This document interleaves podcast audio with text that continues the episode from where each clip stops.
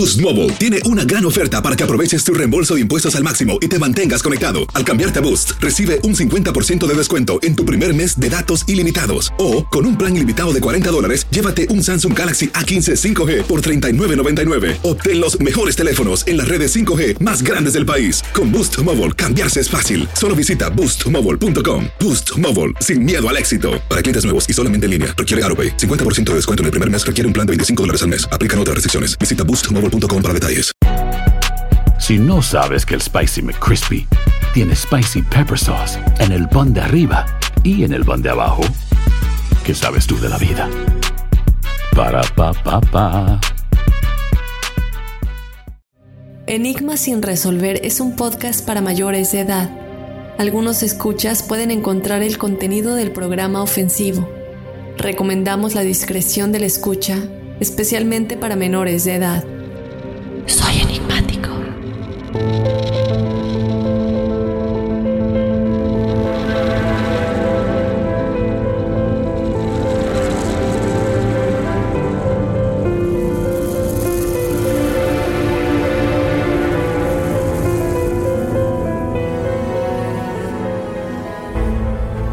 Durante 1984 y 1985, un grupo misterioso que se hacía llamar el Monstruo de las 21 Caras emprendió una campaña de extorsión y chantaje contra numerosas empresas japonesas.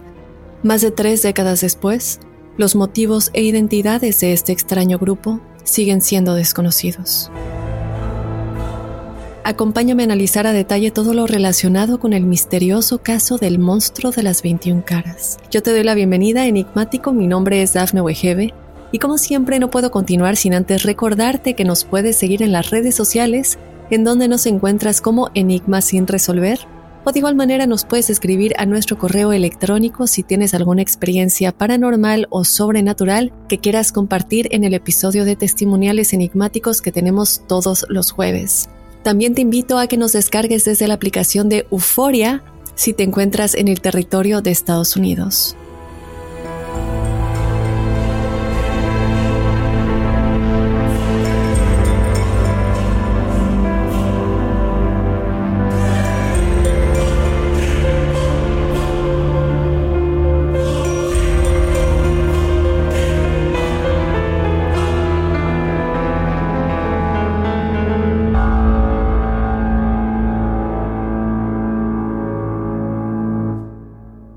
Boost Mobile tiene una gran oferta para que aproveches tu reembolso de impuestos al máximo y te mantengas conectado. Al cambiarte a Boost, recibe un 50% de descuento en tu primer mes de datos ilimitados. O, con un plan ilimitado de 40 dólares, llévate un Samsung Galaxy A15 5G por $39.99. Obtén los mejores teléfonos en las redes 5G más grandes del país. Con Boost Mobile, cambiarse es fácil. Solo visita boostmobile.com. Boost Mobile, sin miedo al éxito. Para clientes nuevos y solamente en línea, requiere AroPay. 50% de descuento en el primer mes requiere un plan de 25 dólares al mes. Aplican otras restricciones. Visita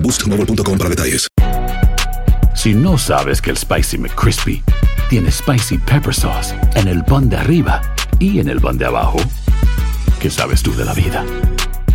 Para, pa, pa, pa.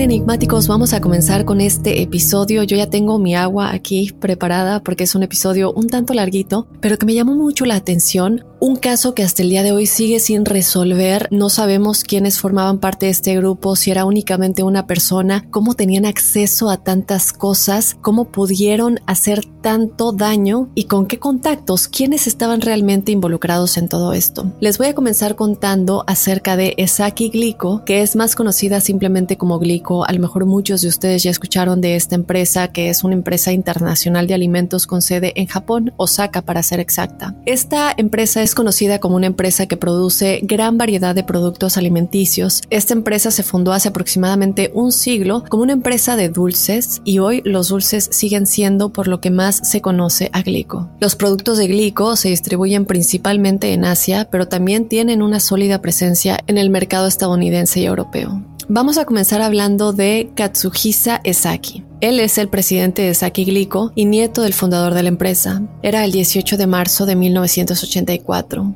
En esta noche, él se relajaba en su casa con su esposa e hijos. Esaki había soportado un largo día difícil de trabajo y decidió relajarse. Él decidió darse un baño, mientras el resto de su familia se preparaba para irse a la cama. En la casa de al lado, la madre de Katsuhashi Esaki, de 70 años, vivía sola. También se estaba preparando para irse a la cama este domingo por la noche, pero justo antes de las 9 de la noche, dos hombres con pasamontañas y armas de fuego entraron a la fuerza a su casa. Ella, una mujer de 70 años, desde luego no pudo detenerlos ni pelear con ellos, por tanto procedieron a atarla. Pero algo que nos sorprende de esta historia es que ellos no estaban interesados en dañarla o en robarle nada. De hecho, solo querían que ella les diera un solo artículo, un artículo que ella tenía en su poder, la llave de la casa vecina, en donde vivía su hijo, Katsuhisa Esaki, con su esposa y sus tres hijos. Momentos después, los dos hombres enmascarados invadieron silenciosamente la casa de Katsuhashi Esaki, usando la llave que le habían quitado a su madre para acceder. Meiko y Mariko Esaki, la esposa e hija de Katsuhisa, fueron rápidamente sometidas por los hombres enmascarados que tenían una pistola y un rifle. La madre y la hija fueron atadas rápidamente y Meiko trató de negociar con los dos hombres extraños, creyendo que eran ladrones. Pero de nueva cuenta, ellos no estaban interesados en hablar con ella. Tampoco estaban interesados en hacerles daño. Ellos simplemente estaban buscando a su esposo. Comenzaron a buscar en toda la casa por él. También decidieron en ese momento cortar las líneas telefónicas de la casa. Esaki se había estado bañando en el momento de la invasión y no sabía que su familia estaba en apuros mientras él se relajaba en su baño.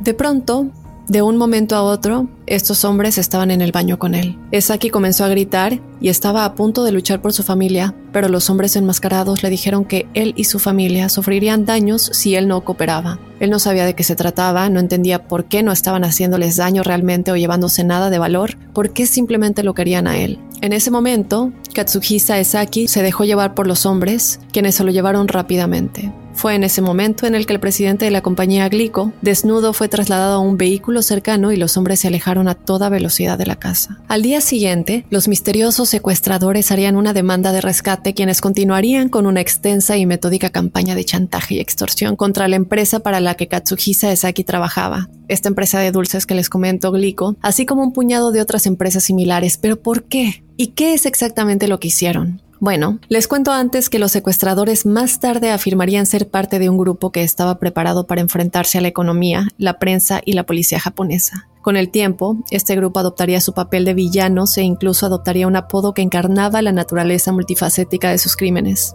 enigmáticos. Así comienza la historia de El monstruo de las 21 caras. Vamos a pasar ahora enigmáticos a hablar de la mañana del 19 de marzo de 1984. En este momento ya había comenzado la investigación sobre el secuestro de Katsuhisa Esaki. La policía desde luego, tratándose de una persona tan importante, el presidente de una de las compañías de alimentos más grandes de todo Japón, pues se propuso determinar cuál era la motivación básicamente detrás de este crimen y había impuesto un bloqueo a nivel nacional sobre cualquier información relacionada con el caso, ya que, bueno, ellos creían desde luego que eh, en este momento publicar detalles a los medios de comunicación, al público, pues no los iba a ayudar de ninguna manera, creyendo de hecho que hacerlo podría incluso incitar a los secuestradores a matar a Saki. Ahora, según la forma en la que se desarrolló el crimen, con los secuestradores primero irrumpiendo en la casa de la mamá de Saki y luego en su propia casa, pues llegaron a la conclusión de que ellos estaban familiarizados con la familia y que es posible que incluso hayan aprendido sus hábitos y el diseño de su hogar antes del intento de secuestro, lo que apuntaba a un motivo personal. En este momento, cabe aclarar que, sin embargo, los investigadores realmente no tuvieron que esperar mucho tiempo enigmáticos para saber por qué ellos habían atacado al presidente de la empresa Glico sin robarse nada, sin matar a nadie o incluso violar a su esposa y a su hija. Los secuestradores, de hecho, dejaron una nota de rescate en una cabina telefónica cerca de la escena del crimen, que fue descubierta pocas horas después del secuestro. La nota exigía un rescate de aproximadamente mil millones de yenes que, eh, bueno, en momento, en los 80s, era el equivalente a aproximadamente 4.5 millones de dólares. Pero ellos no solamente pidieron eso, esto apenas comienza enigmáticos porque el misterio crece y lo que ellos estaban dispuestos a hacer es aún peor.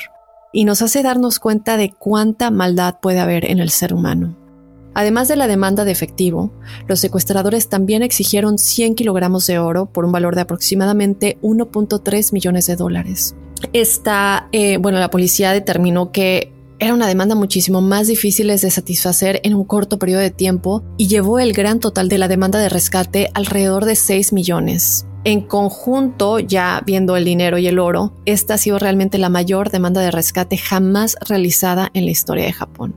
Ahora, esto ya estamos en este punto de, que quieren el rescate, pero ellos no están seguros que realmente no le van a hacer daño a Saki. Esto le dio a la policía una comprensión de por qué Katsuhisa Saki había sido secuestrado, pero, desde luego, enigmáticos, aún les parecía muy extraño por qué lo habían atacado. Es decir, Glico era una gran empresa, sin duda, pero de ninguna manera eran titanes de la industria y creo que en este punto y, yo me di cuenta muy claramente que mientras vamos avanzando la historia ya se van a dar cuenta ustedes que las personas que eran parte de este grupo evidentemente tenían algo muy grande en contra de esta industria. Entonces, en lo que respecta a los procesadores de alimentos, realmente es que Glico estaba como en un nivel intermedio y a los investigadores les pareció extraño porque esa había sido atacado, es decir, habían otras empresas que eran muchísimo más grandes y muchísimo más importantes en ese momento y que a lo mejor tal vez estaban en, en, en lavado de dinero y cosas que podrían tal vez justificar un poco más, pero ¿por qué específicamente escogieron a Esaki? Bueno, esta es una pregunta que continuaría cobrando importancia en la investigación en las próximas semanas y meses. Vamos a movernos enigmáticos al 21 de marzo de 1984. Casi tres días después de su secuestro, Katsuhisa Esaki logró escapar del cautiverio. Fue devuelto con su familia y su libertad después de huir de un almacén en la ciudad de Ibaraki, en Osaka, en donde había estado secuestrado. Ahora, desafortunadamente, Esaki no le pudo proporcionar a la policía pues mucha información que los ayudara a encontrar a estas personas, quiénes qué es lo que querían. Tampoco les pudo decir mucho sobre sus métodos o motivaciones. Lo que sí pudo señalar a la policía es el almacén en el que había estado cautivo, que estaba cerca de un río pero no parecía haber pistas que apuntaran a la identidad de los culpables. Más tarde, Esaki habló sobre su cautiverio afirmando que le habían colocado una bolsa en la cabeza durante casi todo el tiempo y que sus secuestradores le habían proporcionado ropa básica. Al parecer lo habían alimentado con jugo y galletas y le habían dicho a Esaki que su hija de 8 años también estaba cautiva, lo cual cabe aclarar que no era cierto. Esto únicamente lo hicieron para asustarlo, para torturarlo básicamente, eh, ya que sí cabe aclarar que la única persona que había sido secuestrada fue él. A raíz del secuestro, la policía había establecido una serie significativa de barricadas que llevó a cabo una redada de varios días para tratar de atrapar al monstruo de las 21 caras. Con la fuga de Saki, el plan de los secuestradores para obtener este rescate parecía haber llegado a una resolución insatisfactoria, pero eso no sería el fin y tampoco disuadiría a estos misteriosos individuos que decidieron hacer sentir su presencia en los próximos meses. Y esto hace que la historia se ponga cada vez peor y cada vez más misteriosa. El 10 de abril de 1984, menos de un mes después del secuestro de Katsuhisa Esaki, el misterioso grupo que lo había atacado, pues, como ya se lo estarán imaginando, decidió poner su mirada en su compañía, Esaki Glico. Incendiaron varios vehículos en el estacionamiento de la sede de la compañía y en las próximas semanas serían responsables de un segundo incendio en la propiedad de la compañía que causó una cantidad incalculable de daños a Glico. ¿Qué es lo que tienen estas personas en contra de Saki, diría yo, específicamente? A mí me hace pensar que hay algo más a fondo y que lo que van a hacer a continuación es únicamente para despistar a la policía. ¿Qué pasa después? Bueno, menos de una semana más tarde del incendio provocado en el estacionamiento el 16 de abril de 1984, se encontró un misterioso recipiente de plástico lleno de ácido clorhídrico en un edificio de la compañía Glico. Debido a que el contenedor se mostró dentro de un edificio de la compañía, pues parecía aludir al hecho de que los misteriosos culpables habían obtenido acceso a la propiedad y aparentemente podían estar en cualquier lugar en ese momento. La pregunta aquí es, cómo tuvieron acceso. Esta es una empresa grande que tiene alarmas, que necesita ser trabajador de la compañía para poder acceder. Ustedes se van a ir dando cuenta de cómo este grupo hace cosas que yo hasta el momento no me explico. O sea, cómo podían tener acceso y poder de llevar todo esto a cabo. Me parece más que un simple trabajador que tiene su tarjeta y puede acceder al edificio. Es impresionante todo lo que van a ver ustedes que hicieron, no solamente con esta compañía. Bueno, Antes de adelantarme, ¿qué pasa con este recipiente de plástico? Justo en este recipiente lleno de ácido clorhídrico, el monstruo de las 21 caras había dejado una carta que estaba dirigida a la empresa y exigía un pago único para poner fin al acoso. Aproximadamente al mismo tiempo se envió una carta de ideas afines a los medios de comunicación que parecían burlarse de la policía y esto me recuerda mucho al asesino del zodiaco que mandaba, mandaba cartas y mensajes a los medios de comunicación. Una de las cosas que decían es lo siguiente, para la policía estúpida ¿Son idiotas? Si fueran profesionales ya nos habrían atrapado. Debido a que tienen una desventaja tan alta, les daremos algunas pistas. Esta carta incluía también enigmáticos indicios de que el vehículo de fuga en el secuestro de Katsuhisa Esaki era gris y que los secuestradores habían comprado alimentos en una conocida cadena de supermercados. Además se burlaron de la policía diciendo, ¿deberíamos secuestrar al jefe de la policía local también?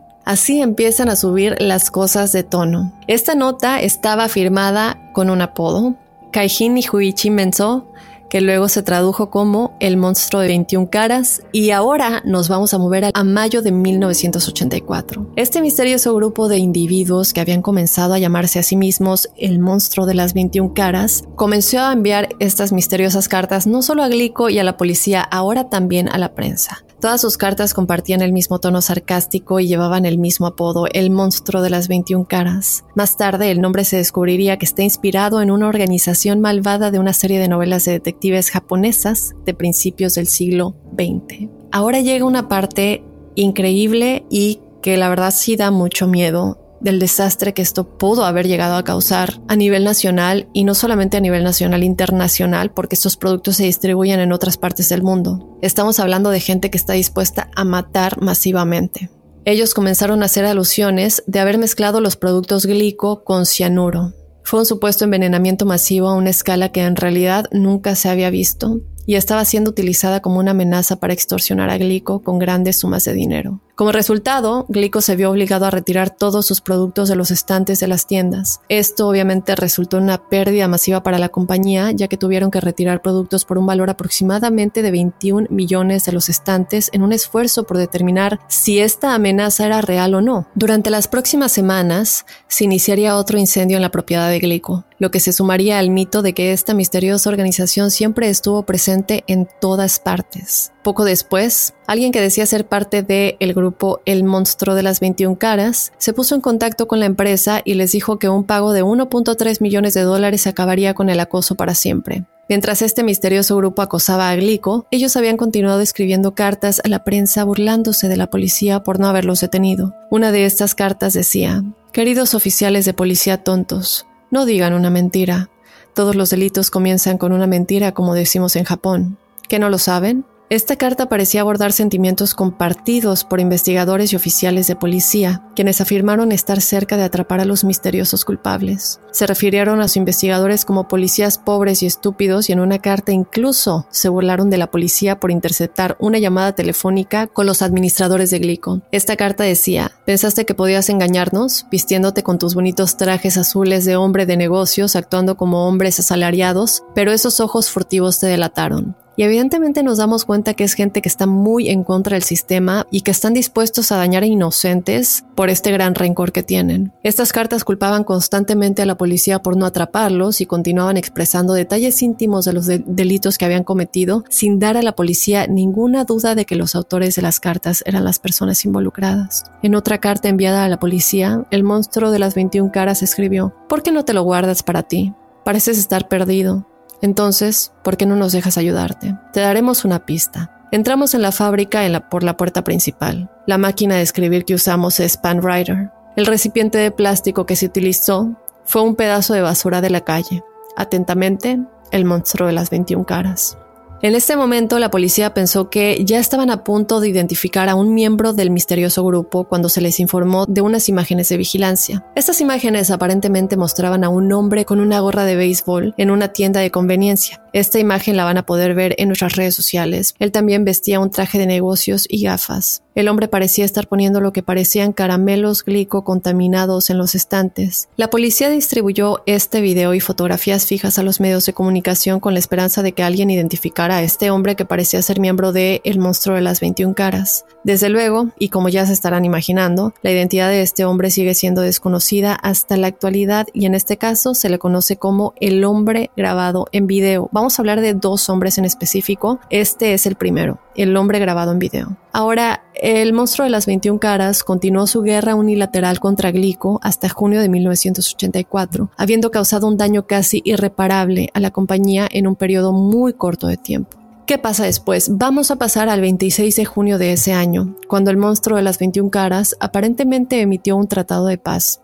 Pero no se la crean, ¿eh? Todavía. Pero bueno, ¿qué sucede en este tratado de paz? Ellos escribieron una carta y se la enviaron a la prensa y estaba dirigida a nuestros fans en todo Japón. En esta carta, el misterioso grupo anunció que iban a tomarse las cosas con calma con el avance de Glico. Ellos dijeron, el presidente de Glico ya ha andado con la cabeza agachada el tiempo suficiente. Nos gustaría perdonarlo. Pero, perdonarlo por qué enigmáticos. Tiene que haber algo muy oscuro que Saki tuvo que haber hecho a uno de estos miembros o a alguien querido de estos miembros, no sé, a mí me queda pensar que esto ya es muy, muy personal y que tiene que haber sido algo muy malo para que ellos estuvieran detrás de él de esta manera. Porque como les dije en un principio, si realmente lo que querían era atacar a una de estas empresas, ellos no eran la más grande, estaban en un nivel intermedio, pudieron haber escogido cualquier otra que estuviera en un nivel más alto. Este cambio sorprendió a la policía y a otros involucrados en el caso, ya que el monstruo de las 21 caras cumpliría su palabra y dejaría de apuntar a Glico. Esto parecía haber sucedido sin provocación, ya que los funcionarios de Glico negaron haber pagado algún tipo de rescate o haber cedido a otras demandas. Entonces,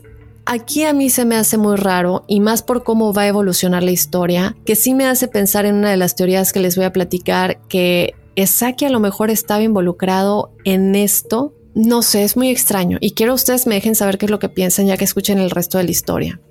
¿Qué sucede? Bueno, quedó claro desde luego que el monstruo de las 21 caras no estaba ni cerca de terminar ya que simplemente dirigieron su atención de glico a otras compañías, incluida la compañía rival de dulces Morinega, así como House of Foods Corporation y Marudai Ham. Y aquí es donde yo digo, ¿será que Saki estaba involucrado? Les comento estos nuevos ataques. Una de las empresas atacadas por este misterioso grupo, como les digo, se llamaba Marudai y ahora esta empresa se conoce como Marudai Food, que ha creado principalmente productos cárnicos como salchichas y jamón. En las semanas previas a terminar su enemistad con Glico, el monstruo de las 21 caras ya había comenzado a acosar a Marudai. Y el mismo día que ofrecieron el tratado de paz a Glico, acordaron dejar de acosar a Marudai si pagaban un rescate de 50 millones de yenes, que son aproximadamente aproximadamente 250 mil dólares. Únicamente si aceptaban estos términos, se les proporcionarían instrucciones detalladas sobre cómo entregar el dinero dos días después en un tren que se dirigía de Osaka a Kioto. El día en cuestión era el 28 de junio de 1984, cuando un investigador de la policía se disfrazó de empleado de Marudai Ham. Se subió al tren a Kioto, donde debía estar atento a una bandera blanca colgando afuera.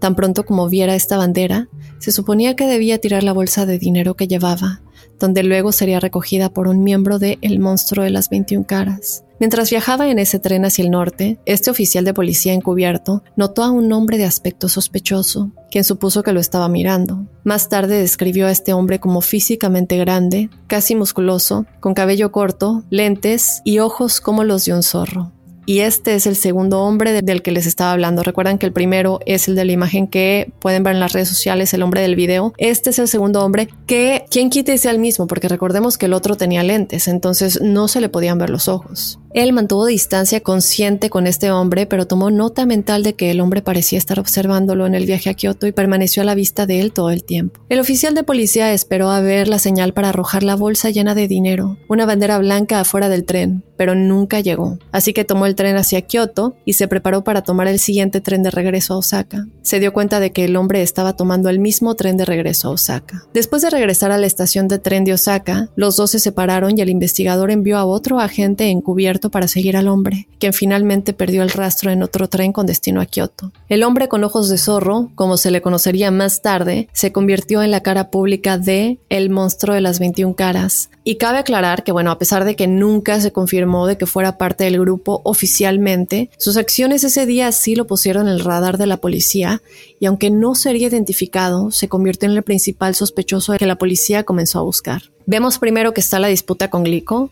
Tras esto, el monstruo de las 21 caras comienza a acosar a estas otras empresas. ¿Qué hizo el monstruo de las 21 caras? No, ellos primero comenzaron a enviar cartas similares a las dirigidas a Glico. Estas cartas parecían haber sido escritas del mismo tipo, lo que indicaba que se estaba usando la misma máquina de escribir. Y estas letras usaban la misma gramática y sarcasmo, lo que indicaba que provenían de la región de Osaka en Japón. ¿Y a qué me refiero con esto? Bueno, sabemos que muchas veces dependiendo de dónde seamos, tenemos diferentes modismos, maneras de hablar, cosas que nosotros conocemos a pesar de que todos hablemos español en Latinoamérica. Muchas veces unas palabras que significan una cosa en Colombia significan otra en Venezuela o en México. Entonces esto va por ahí. Por el tipo de palabras que estaban usando y el tipo de humor y sarcasmo, se dieron cuenta de qué región venía porque es el tipo de cultura que ellos tienen. Pero sí había una diferencia ya que a diferencia de las cartas de acoso anteriores, estas cartas parecían llevar una amenaza mucho más urgente. Se envió una carta a una oficina de Moringa que exigía el pago de un rescate de aproximadamente 400 mil dólares. Y lo grave no es eso. Lo grave es que esta carta contenía aproximadamente 30 gramos de cianuro de sodio, una sustancia que es increíblemente letal si se consume.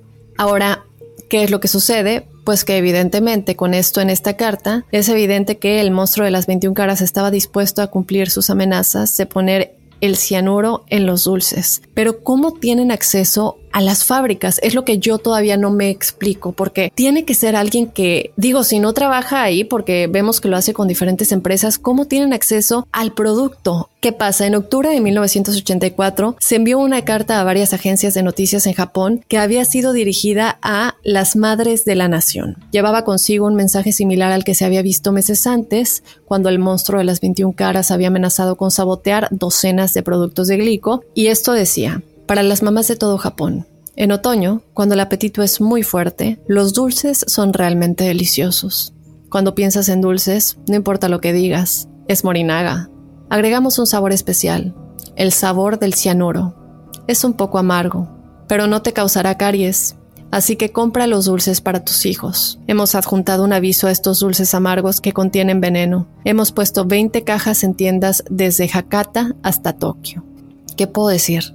Estamos hablando de que están dispuestos a envenenar a niños pequeños y sí estamos viendo que ponen el aviso, pero ¿qué tal si alguien no ve el aviso? La policía, obviamente ya desesperada, comienza a registrar tiendas en ciudades de todo Japón y de hecho encontró más de una docena de artículos que sí estaban contaminados, porque en un principio pensé, bueno, a lo mejor están diciendo que están contaminados, pero no es verdad. Pero sí tenían el cianuro estos dulces, es decir, que tiene que ser alguien que tiene acceso a la producción de estos dulces. En efecto, el monstruo de las 21 caras había estado contaminando varios paquetes de esta empresa de dulces y los habían colocado en los estantes de las tiendas de Osaka, Kyoto e incluso en una tienda departamental en Nagoya. Ahora yo me pregunto, no es solamente el acceso al producto, pero también es el momento en el que tienen el poder de alguna manera de poner estos productos en las tiendas sin que nadie los vea o tiene que ser alguien que se dedica a poner estos productos en los estantes? ¿Y dónde están las cámaras de seguridad? ¿Qué pasa en los momentos en los que estas personas están colocando estos productos? No sé, un, misterio muy muy grande. Entonces, ¿qué pasa después? Después de que la policía se da cuenta que hay muchísimos productos eh, contaminados, se dan cuenta que estos artículos tienen una dosis letal de cianuro de sodio y en la búsqueda exhaustiva que involucró decenas de miles de policías,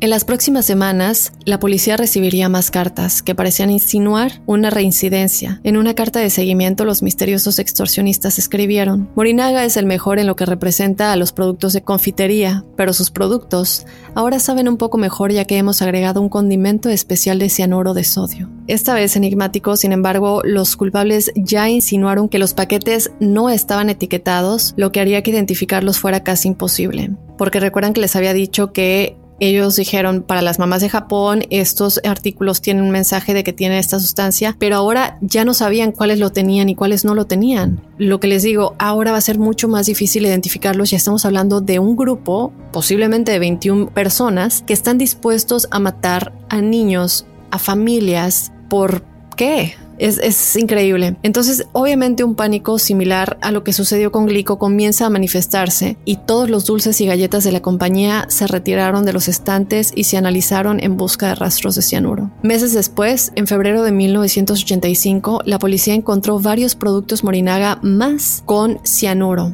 lo que indicaba que el monstruo de las 21 caras ya no estaba jugando ya estaba expandiendo los mercados en donde ponía estos productos envenenados. Estaban preparados para cumplir sus amenazas y estaban preparados para continuar matando masivamente a las personas y continuar con esto. Ahora, en noviembre de 1984, el monstruo de las 21 caras había comenzado a acosar a House Food Corporation, una empresa que es conocida principalmente no por dulces, pero por sus productos de tofu. Ellos también producen bocadillos, fideos y refrescos. Y una de las primeras cartas que les habían enviado decía, somos los culpables involucrados en los incidentes de Glico y Morinaga. Si no quieres convertirte en otro Glico y Morinaga, saca el efectivo. Si no respondes, vamos a envenenar tus productos. Y aquí yo me tengo que preguntar otra vez, enigmáticos, ¿cómo tienen acceso a la producción de estos alimentos?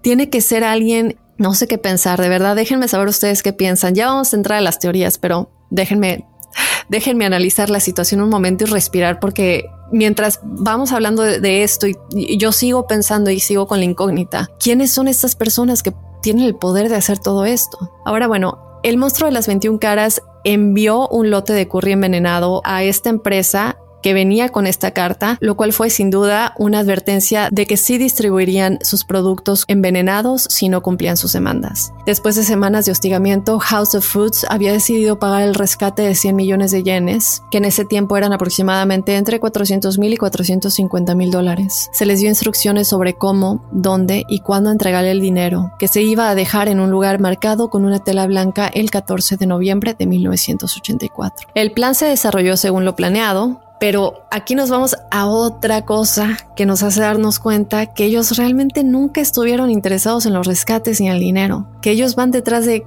matar masivamente y torturar a las personas básicamente. ¿Por qué? Bueno, les digo, como era de esperarse, la policía pues participó obviamente a escondidas y los oficiales estaban siguiendo la camioneta que los empleados de House Foods estaban usando para transportar el dinero. Pero cuando llegó el momento de que los empleados depositaran el dinero en el bote de basura, se descubrió que la entrega de dinero había sido cancelada. La tela blanca que se suponía que debía cubrirse con un bote estaba tirada en el suelo, lo que indicaba que el trato estaba cerrado. Más tarde, se supo que se había visto una camioneta sospechosa cerca del lugar de entrega, poco tiempo antes de que esta entrega iba supuestamente a llevarse a cabo. Este vehículo sospechoso enigmáticos había estado estacionado a menos de 50 metros de distancia aproximadamente una hora antes de que se organizara la entrega. Un oficial de policía que no estaba involucrado en la operación encubierta se había acercado al vehículo tratando de averiguar por qué habían estado holgazaneando durante tanto tiempo y el conductor de la camioneta, un hombre delgado que se estimaba en sus 40, aceleró y rápidamente perdió a los agentes de policía que lo perseguían. La policía comenzó desde luego a buscar el vehículo y luego lo encontraron abandonado a poca distancia. Los investigadores se enteraron de que la camioneta en realidad había sido robada y que alguien había instalado una radio de la policía en el interior, lo que les había permitido escuchar las conversaciones de la policía.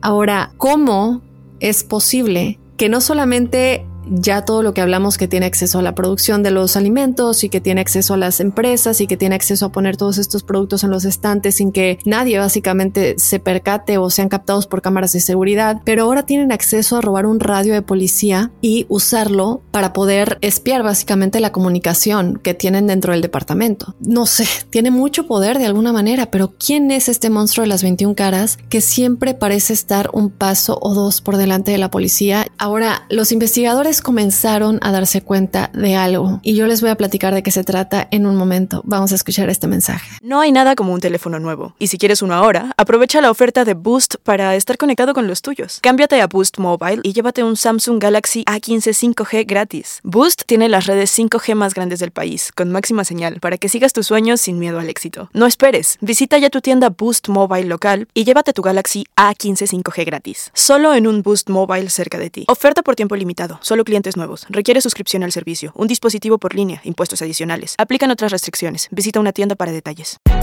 Hay gente a la que le encanta el McCrispy y hay gente que nunca ha probado el McCrispy. Pero todavía no conocemos a nadie que lo haya probado y no le guste.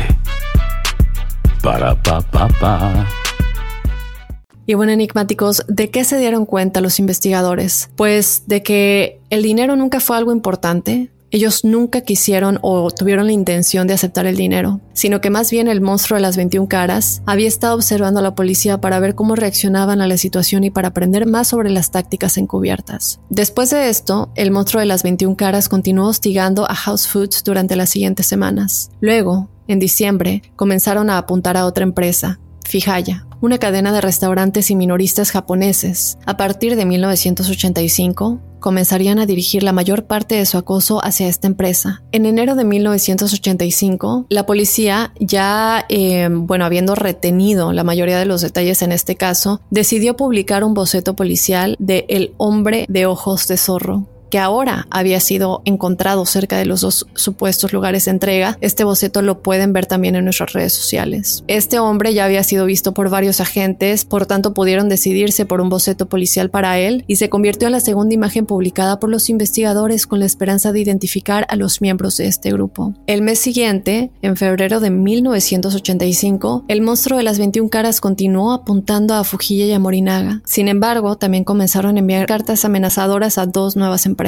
y a medida que se acercaba la festividad del Día de San Valentín, Centrada en los dulces, los funcionarios temían que comenzara una segunda ola de envenenamientos masivos. Se encontraron algunos dulces de morinaga contaminados en los estantes, mezclados con cianuro, pero esta vez los paquetes sí estaban marcados y fácilmente identificados por las autoridades. Entonces aquí nos damos cuenta que este grupo, bueno, el monstruo de las 21 caras, a veces quiere hacer daño y a veces no. A veces es como les voy a dejar saber que este es el paquete envenenado para que evidentemente no lo coman y si entra como una duda de ¿será que a lo mejor no querían hacer tanto daño? O simplemente únicamente para que la policía se diera cuenta de que sí estaban envenenando estos productos. Ahora, durante los siguientes meses, los investigadores continuaron buscando a las personas detrás de esta extraña pandilla, que ahora habían estado acosando, extorsionando y chantajeando a las empresas durante más de un año. Ya había quedado claro para el público que la policía no estaba más cerca de encontrar o identificar a los miembros de El monstruo de las 21 caras que el verano anterior, y un editorial de un periódico contenía la línea. No recordamos ni ningún caso en el que los criminales hayan hecho quedar en ridículo a la policía como lo ha hecho el monstruo de las 21 caras. Los miembros del público finalmente, habiendo tenido suficiente por medio de esta misteriosa organización terrorista, comenzaron a atacar a la policía por no haber capturado a estos individuos. Muy pronto comenzaron llamadas a los oficiales para que renunciaran a sus posiciones o fueran removidos del caso para que otros pudieran llevarlo a una resolución. Y ahora viene algo terrible de esta historia enigmáticos. Ese verano, Yoji Yamamoto, el superintendente de policía de la prefectura de Shiga, de 59 años, fue relevado de su cargo y reasignado a la Agencia Nacional de Policía. Él había supervisado la operación fallida el noviembre anterior, cuando el conductor de la camioneta robada y el hombre de ojos de zorro logró eludir a los oficiales bajo su mando. Yamamoto se había tomado esa falla como algo muy personal y se disculpó con el público por el hecho de que sus oficiales no pudieran detener a las personas. Tras su despido, Quedó claro que se trataba del mayor fracaso en la carrera profesional de Yamamoto. Él lo sabía, él no podía, la, la presión era demasiado, el ridículo que él sentía. Y fue entonces que el 7 de agosto de 1985, pocos días después de ser removido de su cargo, Yoji Yamamoto se roció con gasolina en su patio trasero y se prendió fuego a él mismo. Pocos días después, el 12 de agosto de 1985, el monstruo de las 21 caras envió un último mensaje a los medios. En esta carta parecía que, bueno, después de lo que le pasó a Yamamoto, no sé si es posible que estas personas nada les toque el corazón, pero algo, alguna fibra habrá tocado porque mandaron el siguiente mensaje. Yamamoto de la policía de la prefectura de Shiga murió. Qué estúpido de su parte. No tenemos amigos ni escondites secretos. Son otros los que deberían haber muerto. ¿Qué han estado haciendo durante un año y cinco meses? Como Yamamoto, no dejes que los tipos malos como nosotros se salgan con la suya. Hay muchos más tontos que quieren copiarnos. Yamamoto, sin carrera, murió como un hombre. Así que decidimos dar nuestras condolencias. Decidimos olvidarnos de torturar empresas de fabricación de alimentos. Si alguien chantajea a alguna de las empresas de fabricación de alimentos, ya no somos nosotros, sino alguien que nos copia. Somos malos, eso significa que tenemos más que hacer que con estas empresas. Es divertido liderar lo malvado en la vida. Atentamente, el monstruo de las 21 caras. Y así enigmáticos, se fueron y desaparecieron. Y hasta el día de hoy nadie sabe quiénes son. Después de esta última carta, nunca más se supo de la entidad que se hacía llamar el monstruo de las 21 caras. Desde luego que otros grupos fanáticos intentaron acosar o humillar a los funcionarios públicos con los mismos métodos, tal vez incluso intentando adoptar el mismo apodo, pero nunca hubo nada tan exitoso o premeditado como sus predecesores. Ahora, sin embargo, y a pesar de la desaparición de estos individuos, desde luego que la búsqueda para identificarlos no cesó durante varios años. Tras el suicidio de Yamamoto, el sentimiento público se había vuelto completamente en contra del monstruo de las 21 caras. ¿Y por qué digo? Eh, eh, ustedes pensarían, bueno, pero es que el sentimiento público tal vez siempre estuvo en contra de ellos, pero no, realmente es que tenían muchos fans que admiraban su trabajo. La policía comenzó a apoyarse con la información que habían obtenido durante el último año y medio, a saber, las fotografías del hombre de las imágenes de de vigilancia de las que hablé en un principio, o también el, la, bueno, el, portarretratos, el, el, boceto del hombre de los ojos de zorro, pues los investigadores también publicaron una grabación de una llamada telefónica realizada por el misterioso monstruo las 21 caras, que había sido una demanda de rescate convocada por lo que sonaba como una mujer y un niño. Este clip de audio fue difundido por los medios de comunicación en un esfuerzo por encontrar a alguien que identificara la voz, ya sea la mujer o la del niño, la policía incluso estableció una línea telefónica especial para que la gente pudiera llamar y escuchar las voces en un mensaje pregrabado. A pesar de que esto llevó a muchas llamadas del público, nunca nadie pudo reconocer las voces de esta mujer y de este niño, entonces no se sabe si realmente eran víctimas reales o algún familiar de este monstruo de las 21 caras que tomaron parte en ello. No, no se sabe hasta el día de hoy. Ahora, algo que quiero comentar es que uno de los principales problemas en lo que respecta a todo esto del monstruo de las 21 caras es que nunca, nunca parecía haber un motivo claro. Porque a primera vista, como lo dijimos, no parecía que lo que querían era los rescates, el dinero que pedían, pero en casi todo momento nunca estaban ahí para cobrar el rescate. Naturalmente esto llevó a la policía a creer que podría haber habido un motivo oculto, tal vez un motivo político incluso. Los investigadores analizaron que el monstruo de las 21 caras tendría que haber estado vinculado con extremistas de la izquierda o de la derecha, pero más adelante algunas cosas publicadas por los investigadores dicen que a fin de cuentas no creían que se tratara de una declaración política hecha por extremistas de ambos lados. Entonces comienzan a irse por la teoría de que podría haber sido un complot encubierto elaborado por el gobierno de Corea del Norte en un esfuerzo por desestabilizar la economía japonesa. La teoría de que el monstruo de las 21 caras tenía una motivación personal suponía que un miembro de este grupo guardaba un rencor contra una de las empresas a las que se habían dirigido. Y yo, en lo personal, me iría por la idea de que el rencor, si esta teoría es la verdadera, tendría que ser hacia una de las primeras empresas. Yo me iría mucho más por parte de Glico, aunque no estoy 100% segura que sea un ex empleado, pero pensando que podría ser un ex empleado que había sido, no sé, despedido en algún momento y él quería perjudicar a, esta empresa y después a lo mejor decidió seguir esta campaña de acoso contra otras empresas como para despistar, ¿no? Tal vez en un intento de difuminar las posibles motivaciones de individuos específicos que podrían estar ligados a que, bueno, es con Glico específicamente quien tiene algo contra ti, ¿no? al dueño, al presidente de esta empresa. No se sabe hasta el día de hoy quién es el monstruo de las 21 caras. No se sabe realmente cómo es que tuvo acceso a tantas cosas para poder envenenar estos productos, para ponerlos en los estantes, para que nunca nadie los descubriera. Y no estamos hablando de una empresa, estamos hablando de muchas, muchas empresas. Lamentablemente, en las décadas transcurridas, desde que se desarrolló esta extraña historia, la policía solo ha nombrado públicamente a un sospechoso, un hombre llamado Manabu Miyazaki, que fue identificado por los investigadores en enero de 1985 tras la publicación del boceto policial del hombre de ojos de zorro. Miyazaki no solo coincidía con la descripción física de este hombre, sino que también tenía una historia personal que parecía alinearse con los motivos que a menudo se le atribuían al monstruo de las 21 caras. ¿Y qué pasa? ¿Por qué es sospechoso? Bueno, Aproximadamente una década antes de que comenzara la ola de crímenes, Miyazaki se había involucrado en una disputa laboral con Glico. Además, parecía estar a la vanguardia de numerosos incidentes de denuncia de irregularidades que señalaban cómo Glico había estado eliminando ilegalmente desechos industriales en cuerpos de agua locales. Obviamente, él siendo empleado y diciendo esto no hizo para nada que su relación con Glico fuera buena. La policía también se enteró después de que el padre de Manabu Miyazaki era un jefe de la Yasuka.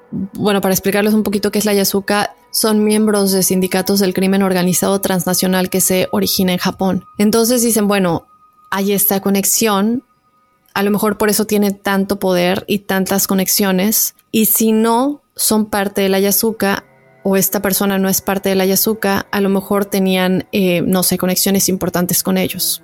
Pero, ¿qué sucede? Que Mayasaki les proporcionó una coartada muy fuerte durante varios de los días en los que el monstruo de las 21 caras había estado interactuando con la policía. Y eso obviamente hizo que se borrara de la lista de sospechosos. Sin embargo, y como lo comentaba en uno de los casos que tuvimos anteriormente, el hecho de que tú des una coartada y que digas, bueno, en este momento yo me encontraba en otro lugar y lo puedo comprobar, no quiere decir que no tengas a otras personas y que tú estés liderando la operación. Es decir, que tú tengas a otras personas que cometan el crimen. Pero bueno, esto es algo que ya la policía tendría que investigar más a fondo y yo no sé realmente si esto se llevó a cabo en esta ocasión. Entonces, enigmáticos, hasta el día de hoy los individuos pertenecientes a el monstruo de las 21 caras siguen siendo desconocidos y el asunto sigue sin resolverse. Yo quiero que ustedes me dejen saber qué opinan de este tema, cuáles son sus teorías, quiénes eran estas personas que formaban parte del monstruo de las 21 caras y cómo es que se salieron con la suya durante tanto tiempo, cómo tuvieron acceso a tantas cosas y lograron pues básicamente triunfar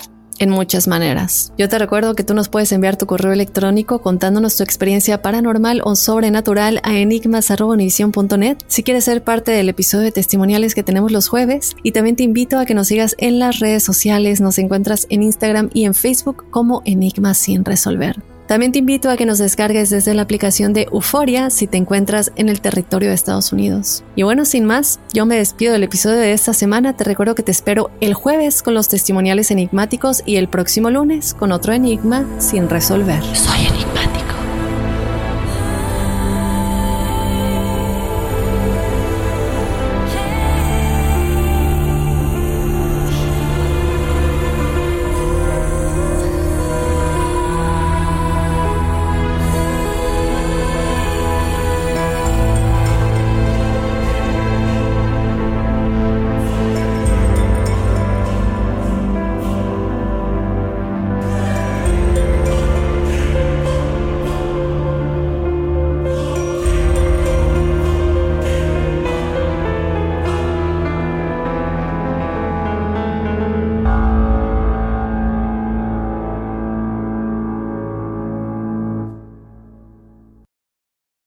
Boost Mobile tiene una gran oferta para que aproveches tu reembolso de impuestos al máximo y te mantengas conectado. Al cambiarte a Boost, recibe un 50% de descuento en tu primer mes de datos ilimitados. O, con un plan ilimitado de 40 dólares, llévate un Samsung Galaxy A15 5G por $39.99. Obtén los mejores teléfonos en las redes 5G más grandes del país. Con Boost Mobile, cambiarse es fácil. Solo visita boostmobile.com. Boost Mobile, sin miedo al éxito. Para clientes nuevos y solamente en línea, requiere AroPay. 50% de descuento en el primer mes requiere un plan de 25 dólares al mes. Aplican otras restricciones. Visita para detalles. Si no sabes que el Spicy McCrispy tiene Spicy Pepper Sauce en el pan de arriba y en el pan de abajo, ¿qué sabes tú de la vida? Para, pa, pa, pa.